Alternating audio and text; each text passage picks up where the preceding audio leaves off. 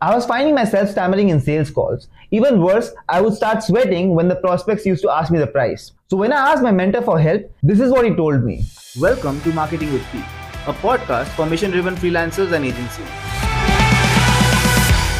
I was finding myself stammering in sales calls. Even worse, I would start sweating when the prospects used to ask me the price. So when I asked my mentor for help, this is what he told me. You gotta have the confidence in the value you provide and learn how to convey that value in a way that if I'm your ideal client, you can say hey Piyush, here's the situation.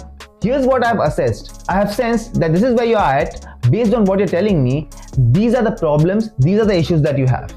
This is where you're looking to go. Based on this, insert placeholder offer is the best way to go for you. By the way, we just helped XYZ who was in a similar situation as yourself do the same thing. If you are an agency owner or freelancer who's hungry for growth, join the Agency Growth Accelerators Facebook group. You can find us at piyush.digital slash group.